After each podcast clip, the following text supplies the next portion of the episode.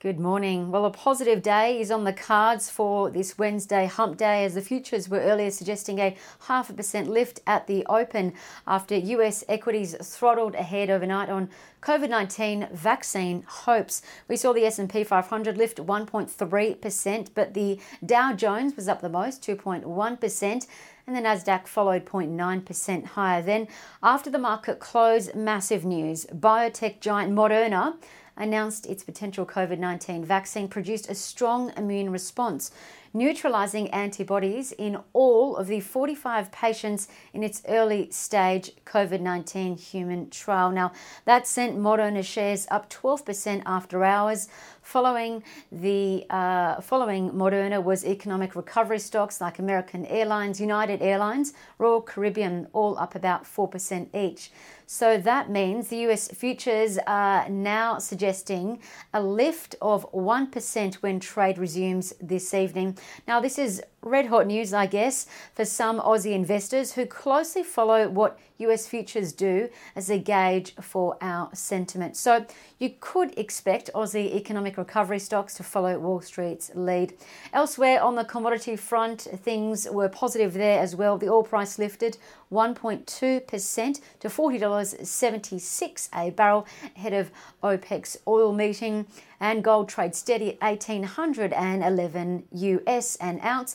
And the iron ore price popped to a new 11 month high putting on 1.3% to $106.93 US and that sent uh, BHP in New York about 3% higher. Now, what else to watch today? Well, following the better than expected business confidence numbers that we saw yesterday, today it's consumer confidence's turn for their data to be released. So, will confidence return to positivity and rise more than expected given the government's cash handouts and superannuation withdrawals?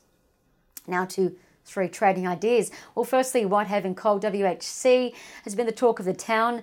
Three brokers upgraded the stock overnight, starting with Bell Potter. They upgraded Whitehaven Coal's price target to $2.30, implying 51% growth after Whitehaven Coal delivered stronger than expected quarterly results and said it'll meet its production and sales guidance for this year. UBS also reiterated Whitehaven Coal as a buy and increased its price target for Whitehaven coal to 270.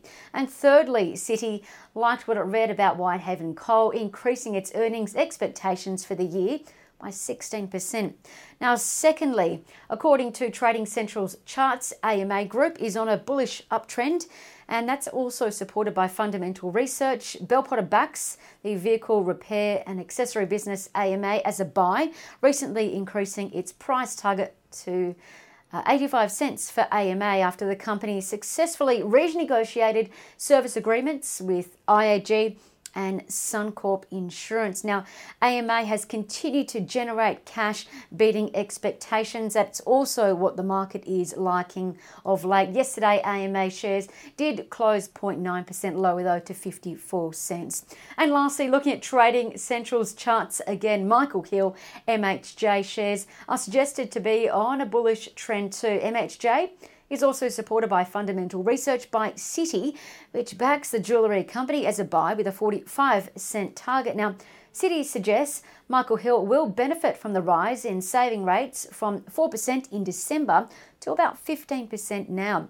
While on the other side, consumer discretionary spending was up half a percent in March, and that's likely to continue to rise into the June quarter and September as well. Michael Hill trades at a 12 times forward earnings ratio. Yesterday, Michael Hill rose 1.6% to 32 cents. I'm Jessica Amir with Bell Direct. Happy trading and stay safe.